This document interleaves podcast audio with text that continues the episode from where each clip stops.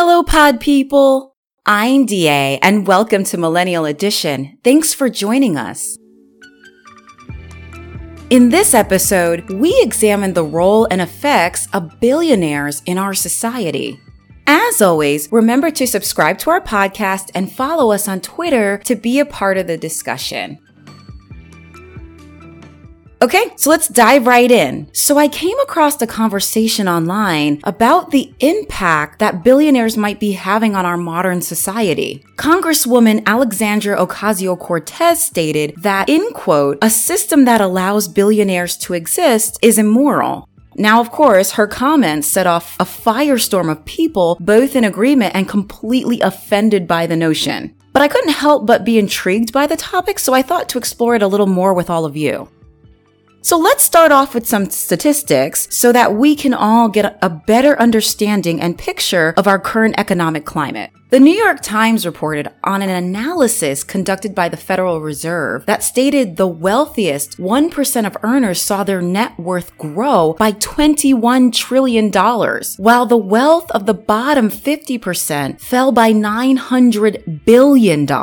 This alarming statistic shows the deepening divide in income inequality, and it is steadily getting worse. Forbes magazine reported that today, CEOs make on average 300 times more than the average worker. If you look at the workforce in the 1950s, CEOs made only 20 times more than the average worker. So if we put this in dollars and cents today, the average CEO makes 15.6 million a year more than the average worker. Even more pearl clutching is that the number of billionaires increased following the Great Recession. Yes, you heard that right. That Great Recession, where your tax dollars bailed out billion dollar companies who caused the crisis in the first place? So, what caused the jump in CEO salaries from making only 20 times more than the average worker in the 1950s to making 300 times more today? Well, for one thing, CEOs have the power to set everyone's salary in the company, including their own. And they can set that salary whether the company performs well or not. Jeff Bezos of Amazon is reported to be worth $131 billion, making him the richest man in the world. However, in 2017, the average Amazon employee made only $28,446 per year. So if we looked at this in hourly rates, Amazon Amazon employees make on average $7 per hour, while Jeff Bezos makes 4.4 475 $885 million per hour. After lots of pressure from politicians and activists about the pay and reported conditions of Amazon employees that they were forced to work under, Bezos did announce in 2018 that he was raising the minimum salary to a whopping $15 per hour or $30,000 annually, which is not nearly enough to close the wage gap to someone like him making $4 million an hour. The same with Howard Schultz of Starbucks. He is said to be worth $4.3 billion. Yet the average Starbucks barista makes on average between $16,000 and $20,000 a year. Some have argued that this wide a gap is a clear indication of accumulating wealth through the exploitation of those who keep your company running. Another major contributor to the deepening income inequality is the failure of the 1% to pay their fair share in taxes. The historian Rutger Bregman shocked the World Economic Forum by boldly declaring that billionaires should pay a fair tax because it was imperative to deal with income inequality. In quote, he said, It feels like I'm at a firefighters conference and no one's allowed to speak about water, end quote. And he's right. Billionaires bend over backwards to avoid paying their fair share in taxes. They are given large tax breaks, as we have seen from the Trump administration. They use tax havens to avoid paying taxes to our country, and they lobby the government, spend millions, in fact, to ensure that the laws are fixed so that they do not have to pay anymore. Now, to be fair, there are billionaires who do recognize the inequalities and, and genuinely want to see some changes. In 2011, Warren Buffett pointed out that it wasn't fair that he was actually taxed lower than some of the people in his office, including his own secretary.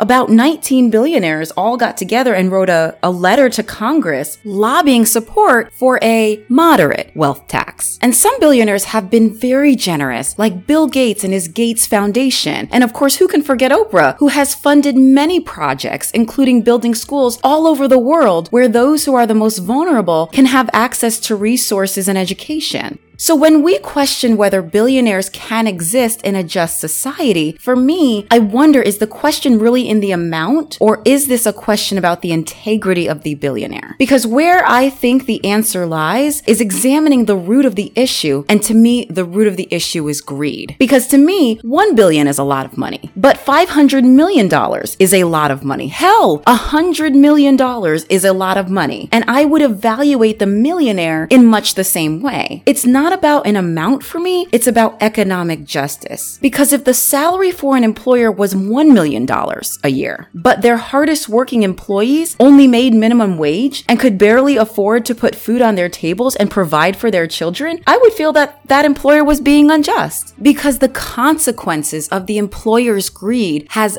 devastating consequences on our society as a whole. If that employee cannot afford the cost of living, they won't be able to afford anything else from health healthcare to housing, and the ripple effects will just keep going. Our society needs consumer spending to survive. If people are not spending, this economy won't survive.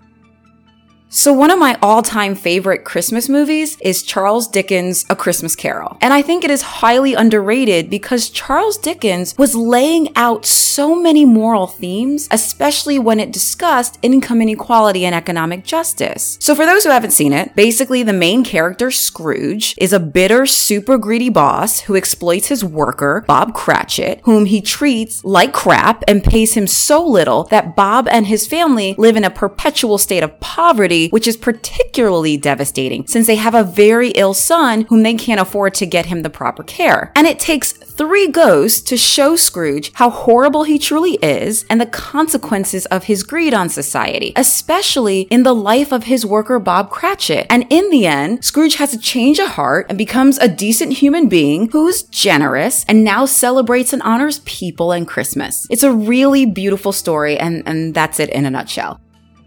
So what is interesting about the story, which was written in December of 1843 during the Victorian era, was that earlier the same year, the UK had just passed what is known as, in quotes, the poor laws. And what these laws did were instead of providing aid to those who were the most vulnerable in society, it instead decided to concentrate the poor into warehouses where they were subjected to harsh conditions and they were exploited.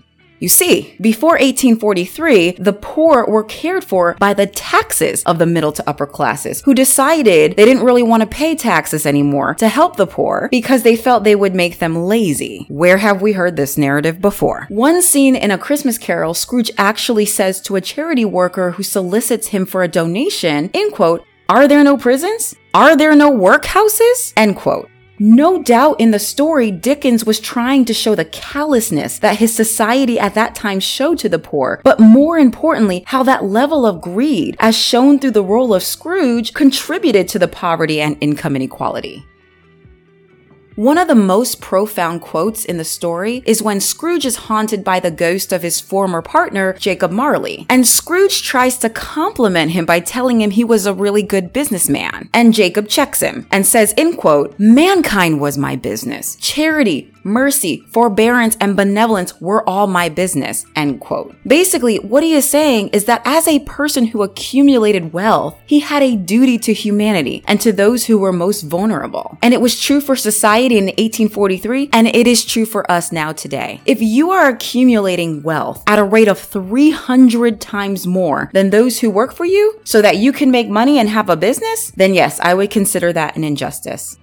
I am not sure you can morally justify accumulating billions of dollars per year when those who keep your company running can barely afford to put food on their table. We have to close the tax loopholes where billionaires pay their fair share in taxes, and we have to close the wage gap. Just remember, everyone, billionaires decide the wages. They decide the portion of share they will take home. It doesn't just happen to them. It doesn't just fall into their laps. They choose to take $4 million per hour. And I know know many of them truly are extraordinary people, highly innovative and inspiring. All those things no doubt are true. But even if that billionaire feels entitled to that salary because they truly are the greatest thing that happened to this earth, and, and no doubt they are, I'm sure, something has gone deeply wrong in your finances. If at the very least, the bottom percentage of your earners are not even paid a livable wage. And the argument that, well, at least they have a job and they should just be happy because someone else can take their place is a callous, exploitive argument steeped in the very greed that the character Scrooge played. Because a worker's vulnerability should never give anyone permission to exploit them, to do whatever to them because they should just be happy being employed. We have made the exploitation of the worker permissible, and as a society, we need to stop this now. Human resource, a human being bringing their talents and their skills to keep your company flowing is integral to a business. Without the people showing up and working hard every day, we wouldn't get those packages delivered on time. We wouldn't get that cup of coffee with the creamer in the shape of a heart. It is ultimately the worker that keeps a billionaire a billionaire. So is it really unreasonable to ask for their fair wage? If you make $4 million an hour, why do people have to call you out and protest you to even simply raise their salaries to $15 per hour? Where is the justice and dignity in that? If a CEO's salary increases off the backs of those who work for them, then workers' wages should increase too. And I'm not talking about pennies either. I mean raised at the same percentage the CEO raised his or her wage. And no, I'm not calling for every employee to be compensated at millions or billions of dollars. I'm calling for a just wage because a just wage leads to a just society. So going back to the original question, can billionaires exist in a just society? Well, if they continue to employ thousands of people, but instead of hoarding the majority of the profit to themselves, they pay their employees a fair livable wage that increases when the CEO increases his or her salary, while offering decent healthcare and benefits and paying their fair share in taxes on all of their accumulated wealth. That means no hiding assets in private foreign banks and tax havens. Then the question for me no longer becomes can billionaires exist in a just society? The question is, would they exist at all? Thanks for joining us for this episode of Millennial Edition, and I look forward to engaging with you all soon.